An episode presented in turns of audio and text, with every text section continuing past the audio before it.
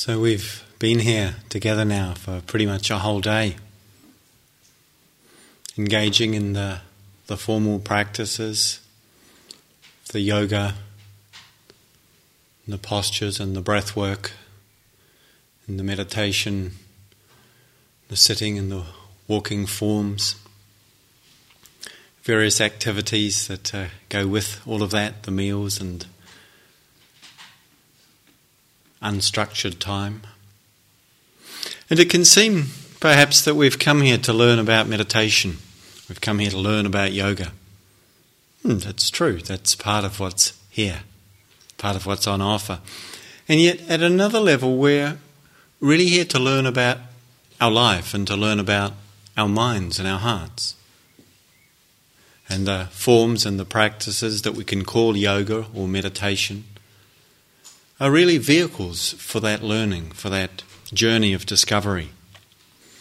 To, to meet our life, to meet our heart, our mind, and to learn in and through that meeting, that encounter.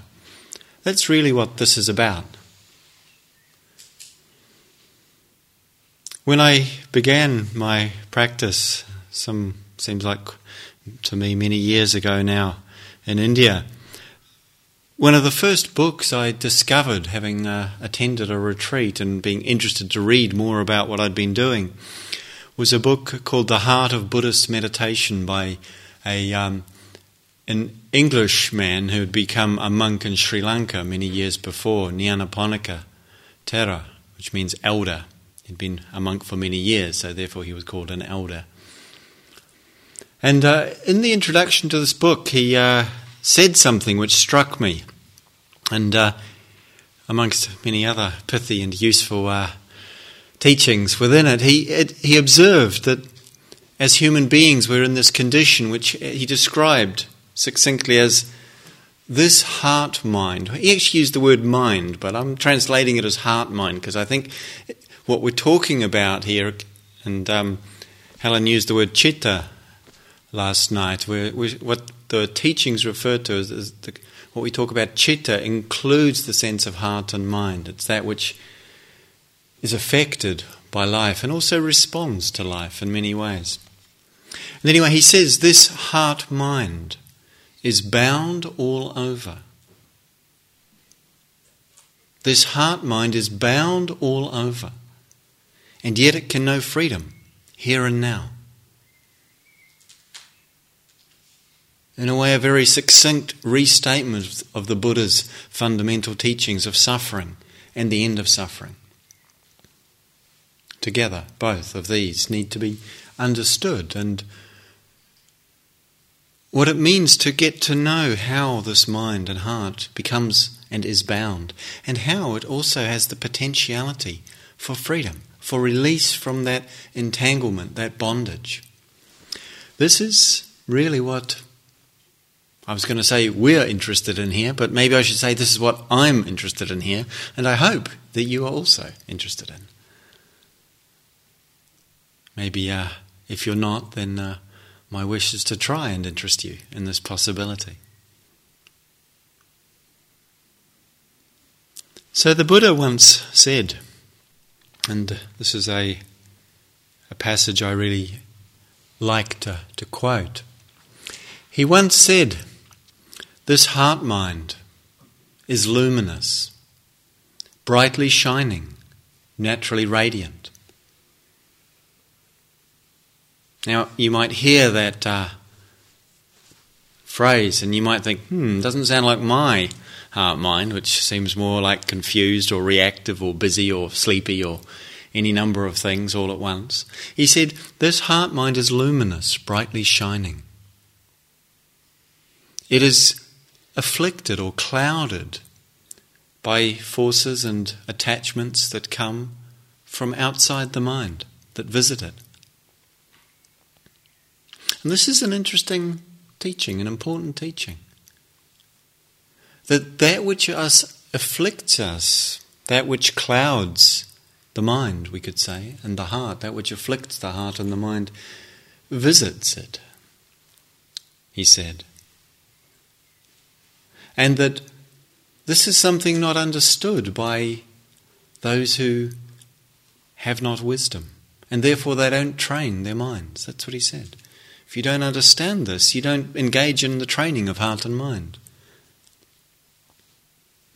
And so, looking at what's going on here from that perspective, or that sort of, in a way, jumping off point, we can see that a lot of what happens when we engage in spiritual practice is an encounter with, we could say, visitors, forces, energies, experiences, patternings, and conditionings, which are challenging to us, which are challenging to the meditative process. And classically, these are described, and some of you will have heard them listed in this form many, many times, as craving or desire and grasping, as aversion, also we could say fear and anger and hatred, as restlessness and agitation, sloth and drowsiness, heaviness, dullness, and skeptical doubt as the fifth. These five energies, these experiences that we're all familiar with, that we all encounter, are powerful forces that arise in our experiences, not just in meditation, not just when we're practicing here in the different forms. And when I say meditation, I'm including the forms of practice that we might call yoga or that we might call meditation. Meditation is a yoga, and likewise, yoga is a meditation. And so, these forces, when we don't recognize them, when we don't see them for what they are, they tend to catch us or carry us or take us away. And it's if we get pulled off track. We lose contact with a sense of our aspiration, our sort of sense of what is possible for us, what we deeply uh, sort of move to engage with, and we easily get caught up in reactivity and patterns and struggles. And it's as if uh, we're going on a journey somewhere and we've, we've become diverted. We've, we've gone off doing something else.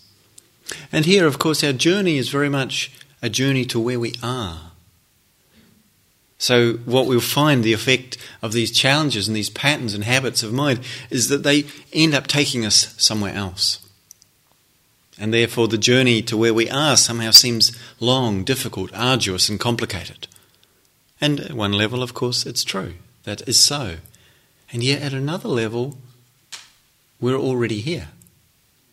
And to understand and to realize that and what that means for us is very much at the heart of what we're exploring here together. So, if we see the various experiences that you've, I'm sure some of you at least encountered some of, probably most of you, if not all of you, encountered at least one of those. Uh, forms of experience today. And certainly in the groups, plenty of people referred to, you know, sometimes we experience pain, but it's not just pain, it's the sense of, I don't want that. Or the thought of lunch, but it's not just lunch, it's like, give me some food. And likewise, drowsiness um, and doubt, sometimes wondering, you know, can I do this? Can I do this? Will it work? Does it work? I'll speak more about each of them, but we encounter these if we see them as visitors, it's a useful way to relate to them, to support an appropriate way of responding to what's happening. Just like to say, with regard to taking notes, um, I encourage you to really minimize that. I don't know if you can hear me. Um, it's all recorded. You can uh, listen to it again and take notes on it, but there's something useful about just listening fully. And I notice it's hard to do that while taking notes. You might be better at notes than me, so I'll leave that with you. But that's my encouragement. And likewise for anyone. Um, something about kind of it's easy to want to receive what we receive here in order to have it for later. In so many ways, it's really natural for us. And yet, there's something about receiving what's here now for now. That's kind of radical and challenging, but actually very potent.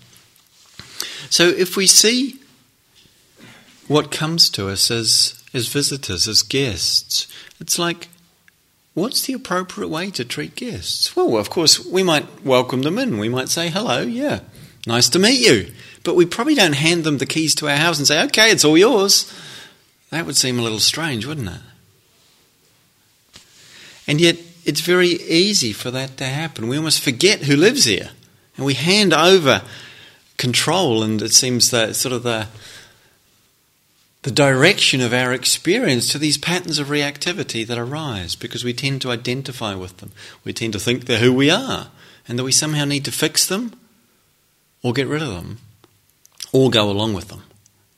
And yet, there's another way that we can learn to meet the various things that arise that, you know, we say, so come along, sit down, be relaxed, upright, steady. You know, that all sounds pretty straightforward. Then maybe pay attention to your breath you know, and if we were to describe that to, you know, a five or six year old child, they'd probably think, oh, I can do that. Yeah, no trouble. Or likewise, if we went down to the, you know, the pub or club we like to hang out and tell someone, oh, you know, you think it'd be difficult to just attend to your breath exclusively for five minutes? Mostly we'd think that shouldn't be too hard. But of course, you know, I don't need to convince you on this, I'm sure. We know, having done that, how challenging that is. And so we're probably curious a little how come it's so difficult? It sounds simple. And yet, what happens is we tend to get into the sense of I need to either go with everything that comes along and follow what it's suggesting, or I need to somehow stop it doing that, make it shut up and go away. And we either get lost in or struggle with our experience. So, I was reflecting on this theme uh, um, a couple of years ago, and it was very interesting that as I was doing so, um, one of one of my two cats um, came. First of all, started scratching at the door, and I kind of let it in, and then it, it came, and it kind of wanted to jump on my lap and get some attention. And it's very sweet and lovely. And uh, at the time, I was trying to concentrate on what my, you know, reflecting on the talk. And so I thought, what am I going to do? I sort of tried to encourage it to go that way, and it wouldn't. I thought I can put it, lock it outside the door, and then it goes and sort of scratches at the door. So I let it in, jumps on my lap, walks on my page, you know, and it's like I was noticing I was getting a bit irritated. And then I thought, okay, you know, it feels like if I pick this guy up and hold him, it's gonna, you know, it's gonna take all day. He's, gonna, I know he likes a lot of attention.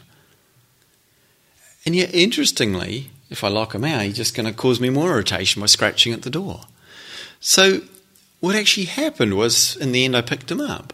And having picked him up, he just sort of, you know, rubbed up against me a bit. Then he curled up in my lap and went to sleep. And it was absolutely no problem while I worked and reflected on the talk. And it was as, as I was doing that, I thought, oh, this is very interesting. That's kind of like what happens, isn't it? Here we are meditating, then something comes along and it sort of scratches at the door, and either it seems cute or it doesn't look so cute, depending. Um, and mostly we think either I've got to kind of cuddle it all day, which is what it seems to warn, or I've got to lock it outside the door. But it keeps on trying to get in. So, what we can actually do is begin to reflect on what's happening here. If we can see these patterns of reactivity that aren't just a feature of meditative life, they tend to go on throughout our lives, but we don't always notice them because we don't still or we don't make the conscious choice to be more still and reflective and not just habitually responding in the way we make that choice here. And so, the, these, these reactivities or patterns of, of craving, of wanting, of fear and aversion, of restlessness, of sleepiness, or of doubt, they have their power because they kind of distort what's going on, or they distort our ability to see clearly. It tends to colour the way we interpret what's going on. And again, as I said, we either tend to think, I need to believe that it's really true when I'm feeling sort of kind of grumpy that everything is really bad and miserable and horrible and hopeless. Like, you know, it's cold and it's wet and it's damp and it's supposed to be summer. And, uh, you know, and we think really things are miserable. Or I've got to somehow make that thinking stop and go away, or make that feeling stop and go away. Feels like those are the options. Or we might, you know, being this end of the day, that was the morning, the afternoon, might, or the evening might be, oh wow, it's lovely, it's beautiful, it's sunny, it's shiny, how nice, how beautiful outside. And then, of course, we realise we completely spaced out on that. We might think, oh, I'm not supposed to do that, I'm supposed to be mindful. And again, the sense of I got to either get into it all or get rid of it. If we can see it for what it is, we don't have to either be lost in it or get rid of the experience. And that, this actually goes for any experience, not just these particular forms of experience. sometimes it's uncomfortable. Sometimes it's unflattering that it's taking place, you know. I'd like to be bright and clear and upright, but actually I'm kind of soggy and sort of dozy and wobbly. But that's just how we are sometimes. Happens to me, happens to you, I guess. And yet it doesn't actually have to be a problem in and of itself. It just needs to be seen for what it is. When we identify, when we tend to believe that these things are who and what we are, then it becomes much more difficult and painful.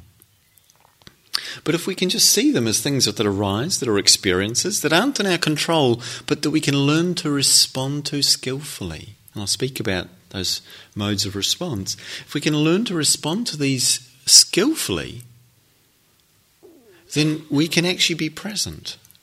We can actually, they can allow us to deepen in the quality of contact and connection we have with our experience with this moment, with what we might call ourself in a, in a deeper sense, that quality of conscious presence that we kind of recognize as being located here.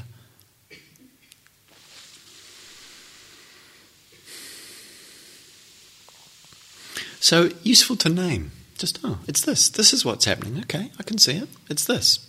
Not judging and not saying it shouldn't be happening, it's bad. But it's just something that happens. You know, sometimes when we've been practicing meditation over time, we, we kind of know that it's not really get useful or skillful to get lost in fantasies about things that aren't real. And so when it happens, we think, oh, I shouldn't have done that, that's bad. And then we get into judgments about the fact that we've been having fantasies. And of course, judgments aren't any more helpful than fantasies. I mean, if you had to take one or the other, I'd probably go for the fantasies myself. But substituting one for the other really doesn't get us anywhere. But we see how we can do that so easily. And then, of course, because we're so busy judging ourselves, we're quite compelled to want to imagine something nicer than this, so we start another fantasy. And sometimes it goes round and round like that. We can spend our whole life in patterns of reactivity like that, unconscious even of the fact that's what's going on.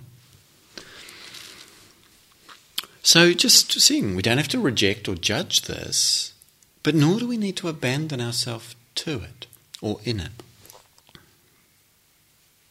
Sometimes when these kind of challenges arise, I, I, use the word challenges. Traditionally, the uh, translation for the, the word the, in, in the uh, original language, the translation was often taken as hindrances, as if it's something that's in the way. And these particular energies make it hard for us to be concentrated or focused in a way for the mind to be still. But in and of themselves, they are not obstacles to meditation. There's a lot we can learn from them. So I find challenge is a more useful word to apply, and uh, I find it evokes a response from me that's more helpful. It's rather than hindrances. It's like it's like okay, we're not going to get very far here. There's all these you know boulders on the road. More than oh, challenges. Okay, oh, let's see how do how do you handle these? Okay, and um, and you know we might we might think that it's because something's wrong with my practice. You know, I can't do it right. Therefore, I'm having all these things going on. I'm lost, I'm sleepy, I'm drowsy, I'm, you know, busy, agitated, reactive, all of that. It's because I'm no good at this. But it's not necessarily so at all. In fact, one of the uh, remarkable things that the Buddha describes in the story of his own awakening is how, on the very night of his awakening, after years of arduous, committed, and wholehearted practice, he encountered all of these forces and he had to deal with them. And that was on the very night he awoke. He discovered the profound depths of freedom, of peace, of compassion that's possible for a human heart, for each of our human hearts. So, if he'd have concluded halfway through the evening, oh, well, clearly, you know, all these hindrances are arising, all these obstacles, all these difficulties, well, I might as well pack it in, I can't do this. That would have been tragic, wouldn't it? We wouldn't be here right now.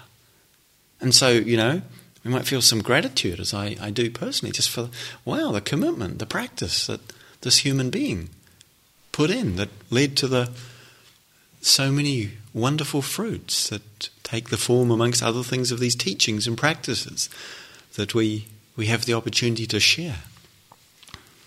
And so, so I'm not saying that they're a positive sign, but they're certainly not something we should draw any conclusions about that say we're doing something wrong. We're challenging our conditioning, our patterns, our habits, our unconsciousness, essentially. The habitual and unconscious way much of our lives are driven. They don't even live, they're driven by these forces. We're challenging that here in many ways, both obvious and subtle. And this is part of how they arise or come into our experience more strongly, more powerfully, more fully.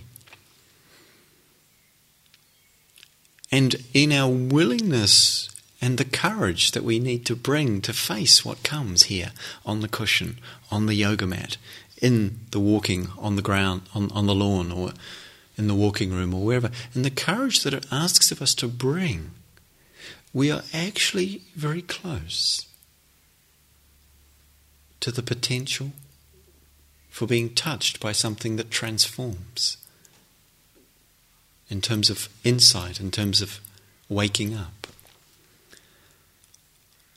And so there's a, there's a poem by Wendell Berry that speaks to this beautifully. Because, of course, we're often afraid of the difficult experiences. It's painful to be caught up in our reactive minds. We're often afraid of that. It's not what we came here for. We came here to get away from all that. I mean, who came here to have a busy mind running around going, oh my gosh, this doesn't work. Why am I still here after, you know, all this time? And my mind still won't be quiet. We didn't, that's not what we came here for, I imagine. You know, wake up, body aches, head's dull. Later on, you know, body's tired, head's dull. Um, in between, a few moments of relative calm, maybe, if we're lucky. And yet, we begin by meeting our life as it is. That's the only place we can meet it. We can't meet a life that isn't where we are, or the experience that isn't where we are. That's impossible. So we have to be willing to receive what's here. So Wendell Berry, he wrote this lovely poem, um, which this is a a section. He uh, he said. I go among trees and sit still. All my stirring becomes quiet around me, like circles on water. My tasks lie in their places where I left them, asleep like cattle. Then what I am afraid of comes. I live for a while in its sight. What I fear in it leaves it, and the fear of it leaves me. It sings, and I hear its song.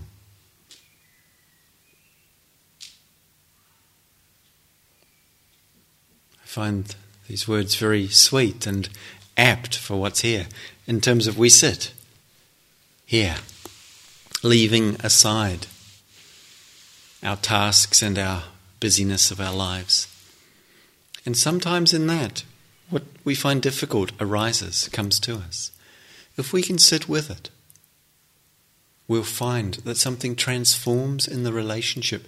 And when, when, when he says it sings and, it, and I hear its song, it's like we come back into a relationship where there's some communication, there's something being shared that actually has something quite beautiful in it.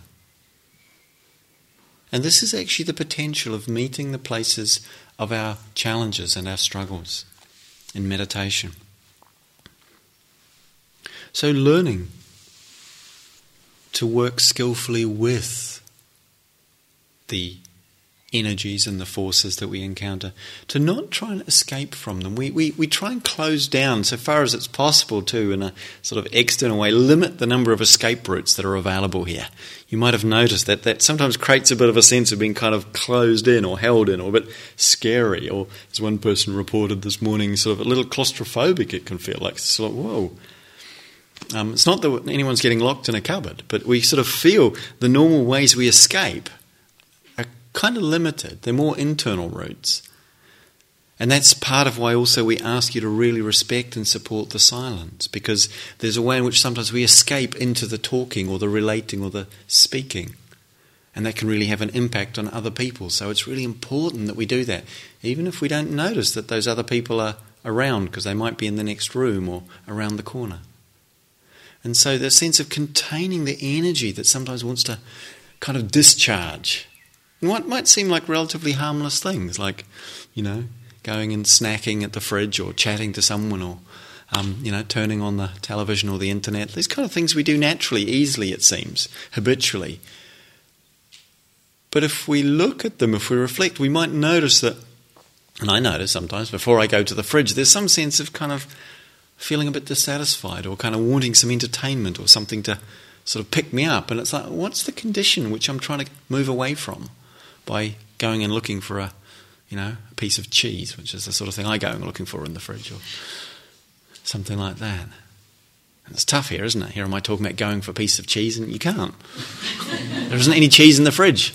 You know, it's just uh, milk and soy milk and rather dry looking herbal tea you know.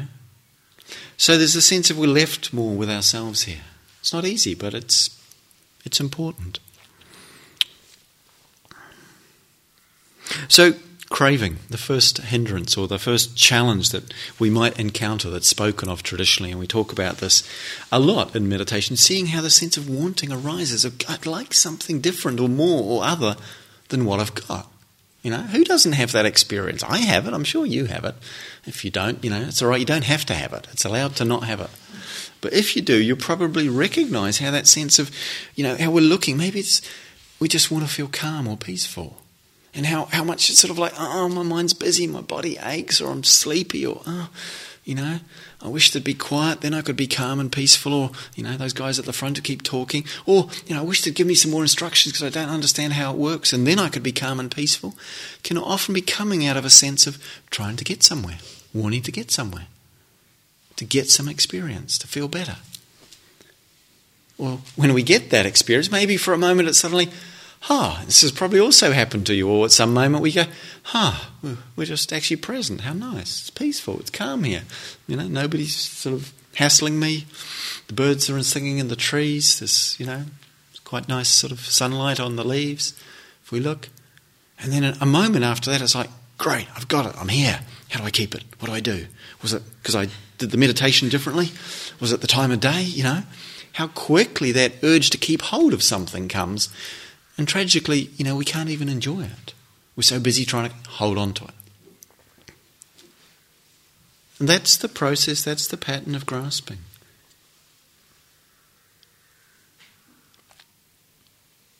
I had the very humbling and yet, for me, important and useful experience one year.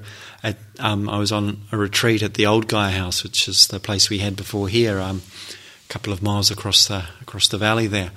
And uh, on that particular day, when I was on retreat, uh, one of the staff made a lasagna, and I just love lasagna. I'm just like, mm, it's one of my favourite foods. And so I managed to get quite close to the front of the queue without looking like I was rushing to the front of the queue because you don't want to show off, show up, show yourself up like that. And I took what was, you know, trying to be a relatively moderate portion because you know, be restrained. It's part of what we do here. This is my mind story and and that, but it was actually quite a large moderate portion, I have to say. Anyway, I took it, and as I got there, I was like, "Wow, it's great!" You know, melted cheese. Mm, you can tell I like cheese.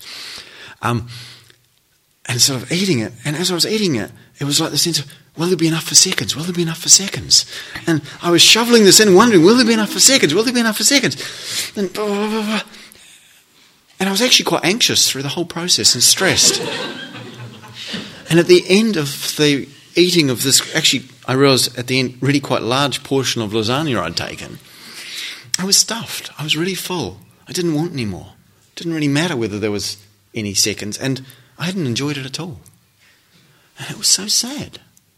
Here was this thing that I really like, that I didn't get to have that often, and I couldn't enjoy it because I was so worried about could I have more. And it's really instructive for me, really interesting to see, wow, that's what my mind does. Huh. Huh. No wonder we find it difficult to feel a real sense of satisfaction and fulfillment even when we get the thing that we're looking for, it's so hard to enjoy it. because we want it to stay around forever. So, in response to the arising or the movement of grasping, of craving, of wanting, of give me, give me, seeing that there's an underlying sense of dissatisfaction and an underlying fear that we'll never find satisfaction going on often in that. And that what we're actually asked to do and what we mean by letting go when we talk about letting go of desire doesn't mean you're not allowed to have any lasagna. You know, if someone serves lasagna, you think, I love that, I better not have any because it just makes me have desire. No, that wouldn't be that great an idea. I don't, I'm not advocating that. But it's more like look at the idea that says, I want to, I need to, I have to get some kind of lasting satisfaction from this. Because what we can do is get some enjoyment or pleasure. That's fine, but it's actually often transitory. That's the nature of it. Experience is like that, it passes on, it changes. And if we can start to question the underlying and often unconscious belief that there's something out there that's going to give me lasting satisfaction, and only when I find it and get it and get hold of it and keep it, then I'll feel fulfilled, then I'll be happy, then I'll be at peace. That belief, that idea, that often deeply held but unquestioned assumption isn't true.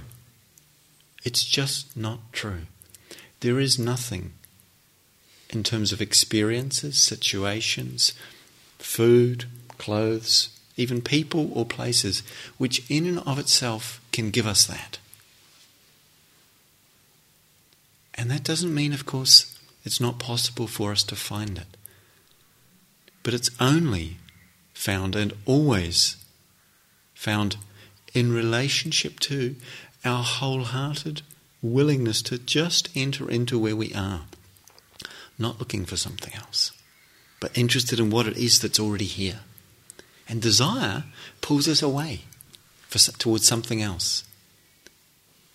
So letting go is about being interested to see what might be right here that we might find of meaning, of value, of perhaps a deeper level of satisfaction than just what's pleasant, enjoyable, flattering, or whatever.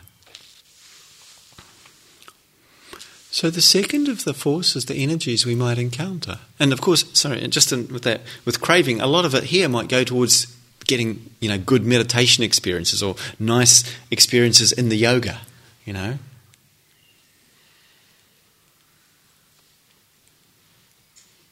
And to sort of notice that.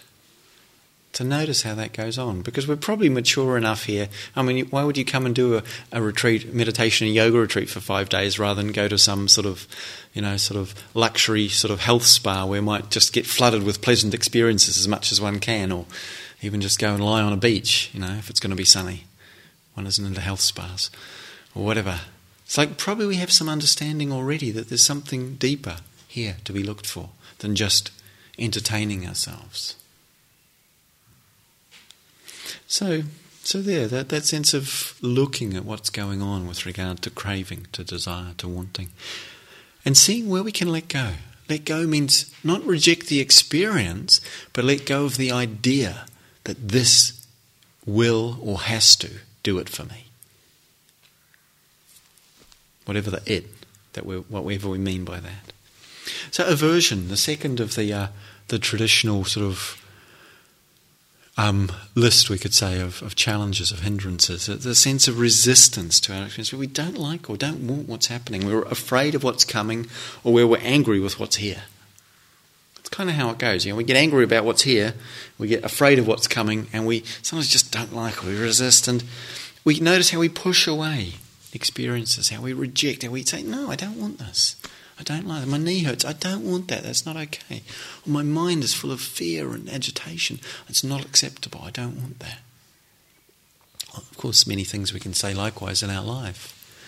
And yet, aversion has this effect of kind of distancing or disconnecting. Rather than pulling out of where we are looking for something else, we're just, you know, trying to get out of here. Anything else will do. Anything else. Just not this, not this. Is the way we tend to experience that. And it's it's interesting to see how physically we can sometimes sometimes we, we shrink in fear, trying to contract and withdraw so as not to be impacted, not feel, not experience what's going on.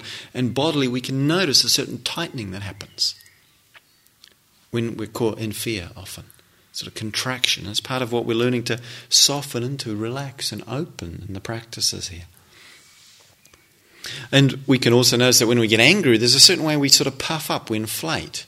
You know, we're trying to scare off whatever's threatening to us. You know, and you know that little tickle of uh, sort of hair standing up on the back of the neck. It's like trying to scare away anything that's um, you know that, that when cats get afraid, they get bigger because their hair stands up and they look bigger, trying to scare away. That when our neck tingles when we're a little afraid, we're trying to do the same thing. We're trying to get bigger to scare away something threatening. It doesn't work very well. But we notice how it has an impact on our body. So often aversion arises with the experience of pain, of discomfort in the body. And we can encounter that here. It's useful and important that we give attention to that experience. We don't dismiss it, or we and equally that we don't somehow regard it as a, a mark of, of failure or not getting it right. Pain arises when the body is under pressure in some way or form, either because of something structural or something to do with some injury or illness, or because actually we're psychologically putting pressure on our bodies asking our bodies to carry the load because we don't, in our mind, want to. And so it's useful to see that we're not obliged to react to the painful or the difficult experiences that arise. We don't have to push them away, but nor are we compelled to just have to grit our teeth and bear them. Much more useful is to be interested and say, okay, what's going on here? Is this something that actually may be harmful? And if so, to be really respectful, particularly if we have any history of injury or illness with a part of our body that's feeling under pressure. To be really careful, and maybe at times we need to give some support or be more gentle. And yet, seeing, of course, that many of the discomforts we encounter aren't actually really threatening to our well being, they're just discomfort. And that they're part of what it means to have a body. All bodies experience discomfort and pain. It's the nature of the body, is that this is one of its experiences. Equally as the nature of the body is that it can experience pleasure, but they come together. You can't just have one and not the other. The sensory, the sensitivity of our body, equally our heart and mind actually, is such that it can resonate, be touched by those, those different elements of experience. And what it's saying is really pay attention here. Look at this. Be interested what's happening. So sometimes what's really important is to stay with the experience and explore it a little. Maybe feel, oh, what is it like? Rather than getting into, I've got to get rid of it. Rather than reacting to it, it's like, oh, what's here? What's going on? Other times we might see, oh, actually, that's enough. My I can't really relax or open to this any further. Or in terms of if we're moving our body, that's far enough. There's no need to stretch it any further. Sometimes there's wisdom in listening to the message, the signal, the pain or discomfort is giving us. But just being attentive to it while we do it, rather than moving away, not wanting to feel it, and just reacting by either, you know, okay, I'm going to grin and bear it, or grit my teeth and bear it, depending on your inclination, or I'm going to just move away and change my posture. Often, the very movement to avoid the experience, the resistance, the rejection, the struggle we get caught up with, isn't so much to do with the experience itself. It's to do with our fear that it's going to continue in time forever. And that not that it's doing me any damage now, but that if it keeps going like this, then it's going to be bad, horrible, intolerable, and possibly life threatening. And it sometimes just takes a matter of a few moments and a few thoughts to get from a twinge in our knee to an image of the hospital, sorry, the you know the ambulance arriving at Gaia House and taking us off to the hospital. You know, amputation and disability, and tragedy. You know, sometimes it's just a few quick leaps in the mind. As I said, really respectful if there is some vulnerability or injury, if with your body, but at the same time, just to see how often it's our mind that's under pressure. We don't notice. We get caught in the pressure, the aversion, the fear, the reactivity. and pulled by that often into the future. It's what it does. It takes us away from where we are into the future.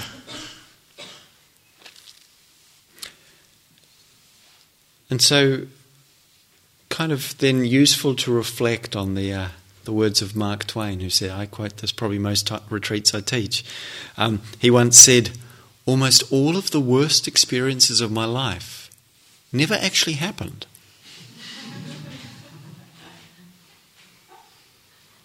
It's like the worst thing is the way is the anticipation of what might happen, even though most of the time it doesn't.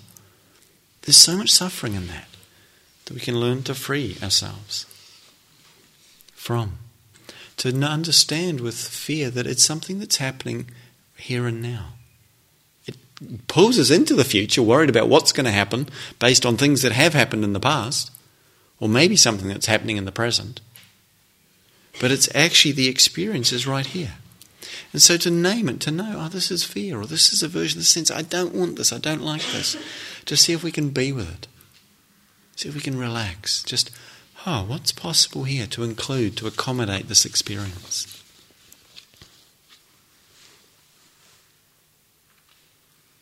When we name an experience like aversion or fear or anger or even hatred. Like I want to, you know, we get angry, we want to push something away or someone away. It's causing me trouble. Hatred, we want to destroy it.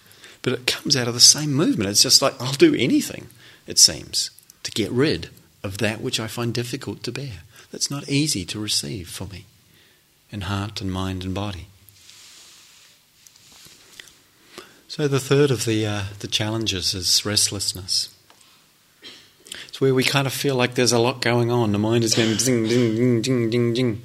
Or the body's kind of this and that, and we're shifting around, you know, sort of have that expression, ants in your pants. It's like can't quite get steady or comfortable anywhere.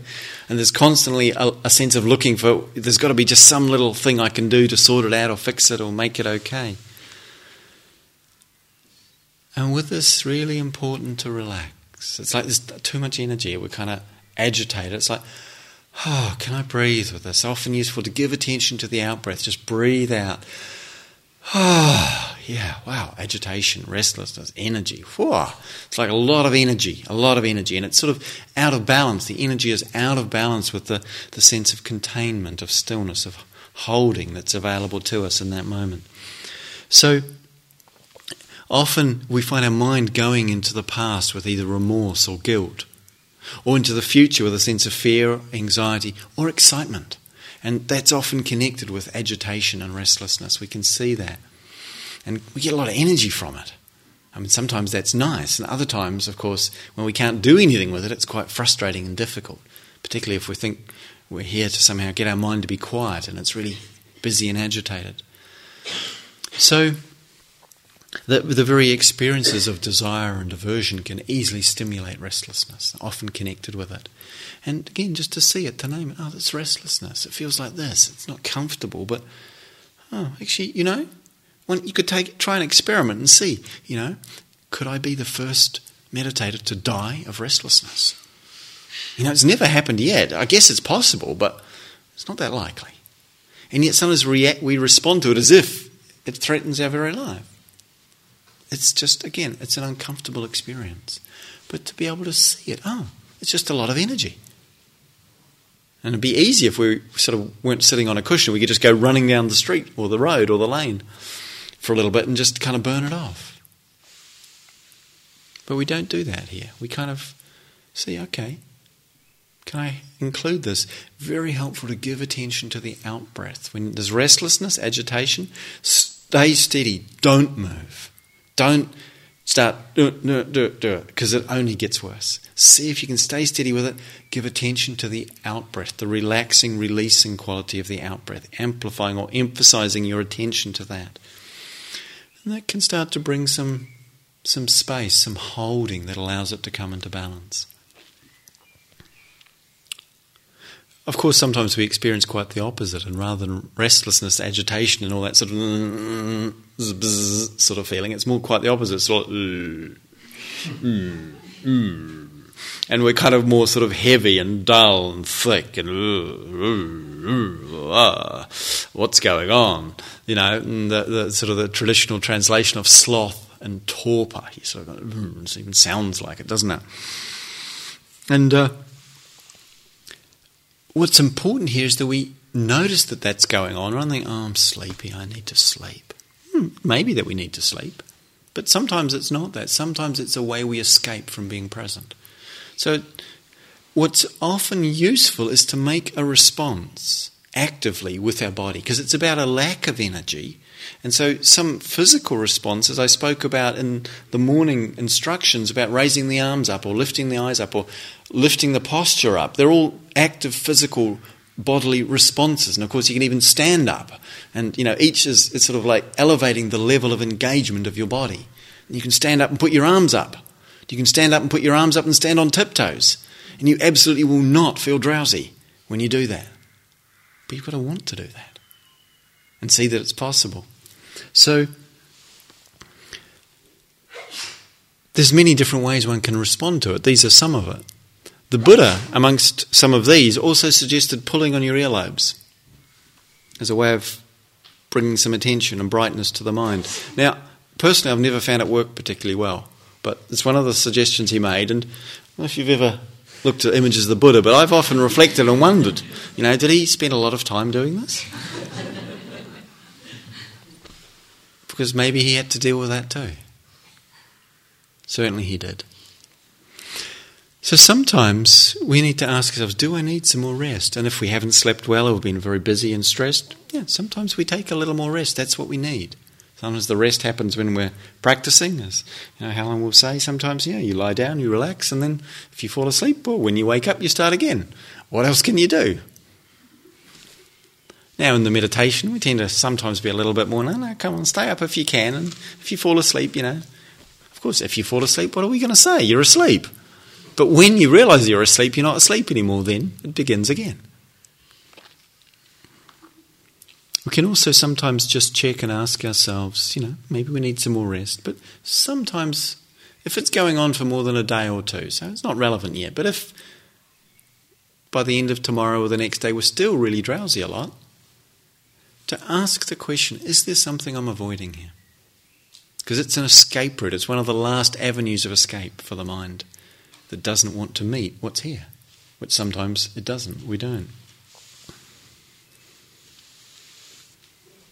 And we might reflect on the sort of the of the example of, of sort of great practitioners who've, you know, one, one, one of the teachers of, uh, the main teacher of a friend and teacher here, Martine, friend of mine, um, I remember um, her describing her, um, her teacher, Master Kusan, who was a Korean um, Zen monk, very committed, and um, how he once did, having found himself struggling with drowsiness, did a. Um, actually, I think I read this in in his book, which he translated rather than heard it from from Martine directly. But he he once realizing he was struggling with drowsiness said, "Okay, I'm going to stand on tiptoes for the whole seven day retreat," and he did, and I guess he wasn't drowsy.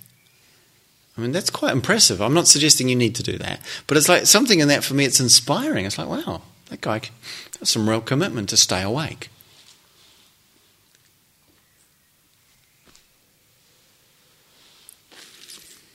So, with sleepiness and drowsiness, what's important is to engage, to respond, and be creative in that.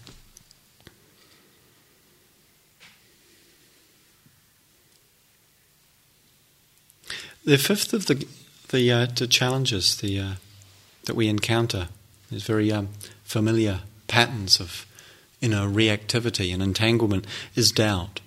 And this is very specifically the form of doubt, because sometimes doubt is useful in practice.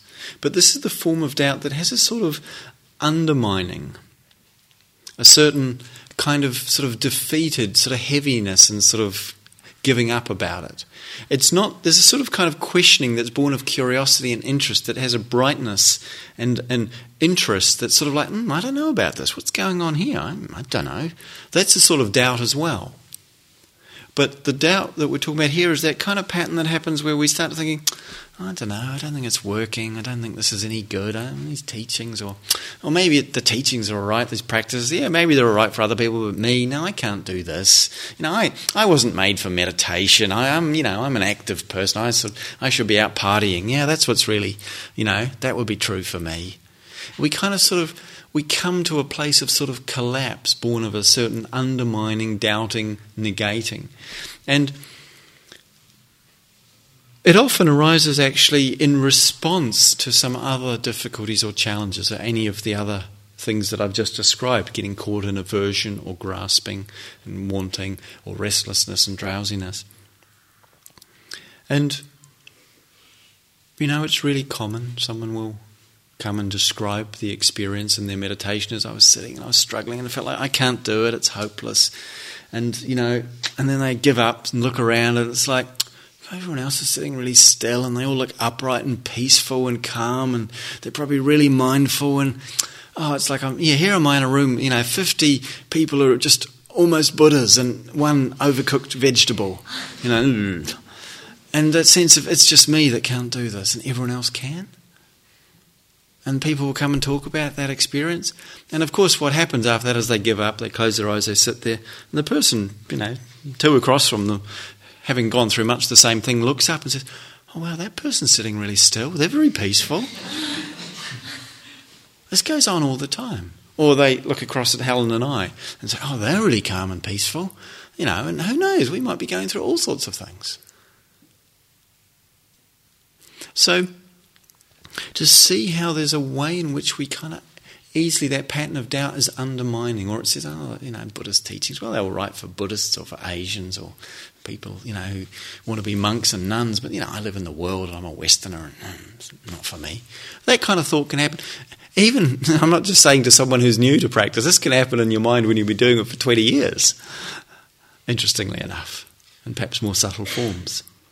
And so, again, to see that what happens is that we, we're often expecting more of us and our practice and our what's more than actually what's reasonable to expect or demand. Actually, as I'm saying that, I'm realizing I've been talking for quite a while. And if you're uncomfortable, please feel free to change your posture or stretch your body in some way. Don't feel you're not allowed to move while you're here in this time. There'll be a little bit more to come, I think. Um, so, we often create an unrealistic expectation and then we measure ourselves against it and say, I'm failing, I can't do it. Like, surely by the end of today, I should have been able to have my mind be quiet for 40 minutes, you know, and just mindful of breathing. Shouldn't I have been able? It's been a whole day I've been meditating, surely. And if I haven't, then obviously I'm no good at it, or it's not going to happen, you know, why bother? So easily we do that.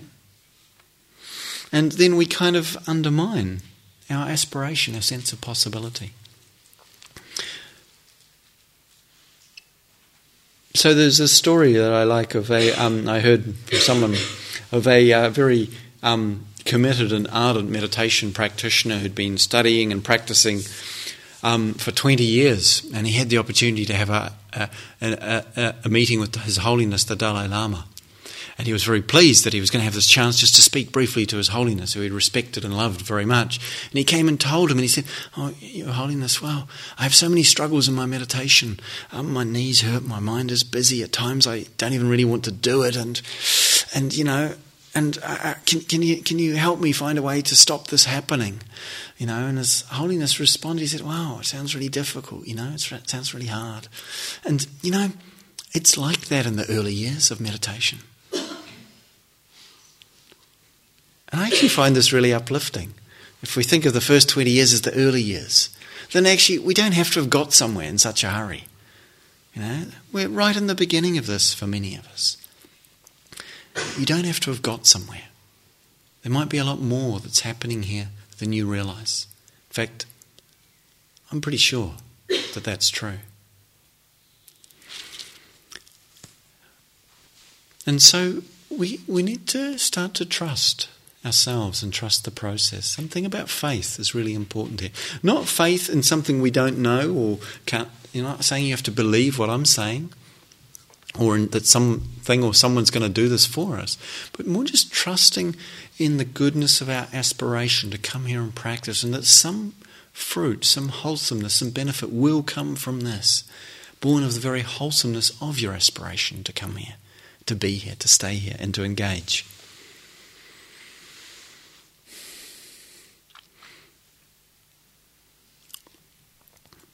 And again, this very form of doubt is something the Buddha encountered on the night of his awakening. You know, the sense of, you know, what am I doing here? Trying to get awake. And it comes traditionally described as personified in the form of Mara, who's kind of the, the, all the hindrances wrapped up in a package with, you know, sort of, sort of. Um, in one sense, it it's could be seen as a cosmology or a mythology. In another sense, it very much describes the, what happens for us in our minds when we encounter negativity, reactivity, or in this case, doubt. And you know, the Buddha's response to being questioned about his right to be there. Like, what are you doing sitting there pretending you can get a light and sitting in that place? You know, and he said, actually, the, the tradition reports, you know, he touched the earth just to bear witness, inviting the earth to bear witness to all his years and lifetimes, in fact, of practice, all his commitment. And that the earth responded with a sense of, yes, it's true. For me, what that represents is the sense of mm, the Buddha there with his and the image there with his hand touching the earth. That's what that represents. Touching, there's a sense of, yes, this is possible for me, for you, for each of us to wake up. So it can sometimes be useful when we're struggling with doubt to just remember our good aspirations, our wholesome actions, our good qualities and insights that have come in our life already because they're there. All of us have them. Rather than focusing, as we easily do, all, all the things we haven't yet developed, discovered, and learned, of which there will still be plenty, of course. But it's like honouring the goodness in us. So important. So important.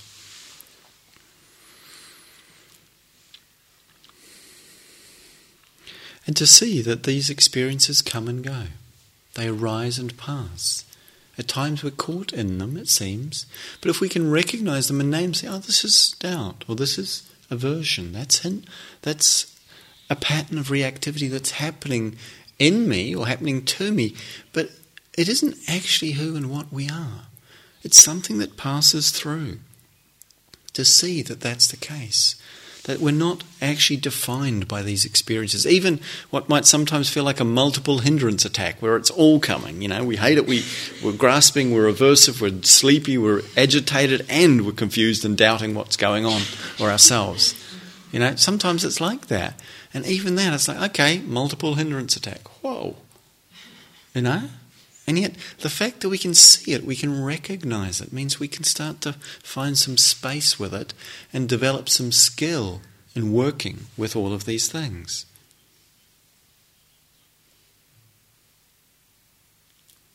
That we can start to find space in our experience right where we are, with the experience just as it is is because the experience itself does not define the totality of what is here. It's part of what's here, of course. We need to respect it. But it's not all of what's here. And, as, and to the degree we don't fully understand that, we're bound and we're lost in what is appearing before us. Going back to the words of the Buddha that I shared at the beginning. This, he said, friends, this mind is luminous, radiant, brightly shining. It is afflicted by forces and attachments that come to visit it. Those who do not understand this, they do not cultivate their heart and mind. And he said, this mind is luminous, brightly shining, radiant. It is free of the afflictions and attachments which visit it. The wise who understand this cultivate their heart and mind. Understanding that there is this dimensionality of what is here right now, of what we could call life, of truth, that is not bound by all of this to be interested to explore, to discover, to understand for ourselves what it is that that means for us.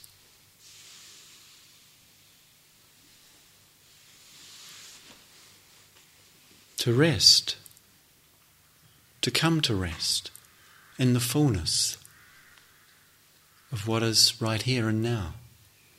This is really the invitation of our practice, both its journey and its fulfillment and completion.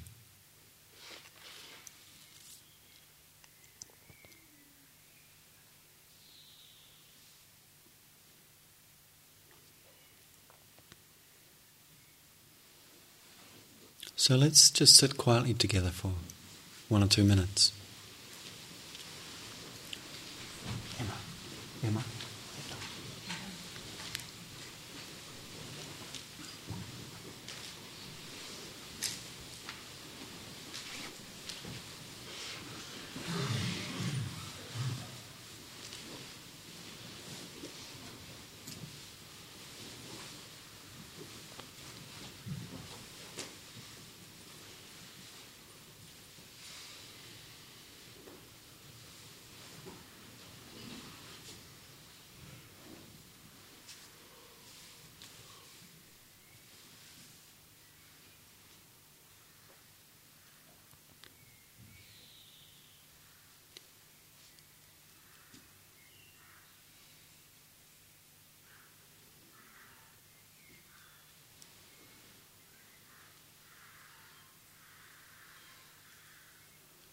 So may we all, in our practice here together and in our lives, come to recognize clearly the challenging forces that visit our minds and hearts at times, and to work skillfully with them. And may we equally come to recognize the luminosity of heart and mind that is very much the ground and heart of our lives, for our own well being and for the welfare of all beings.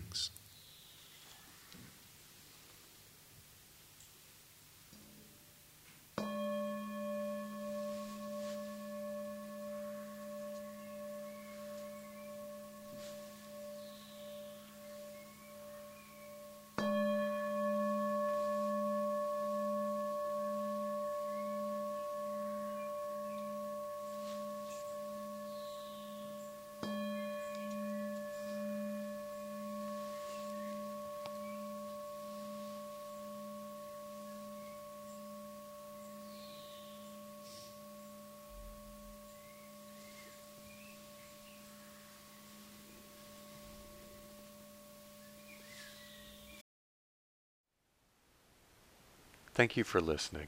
To learn how you can support the teachers and Dharma Seed, please visit dharmaseed.org slash donate.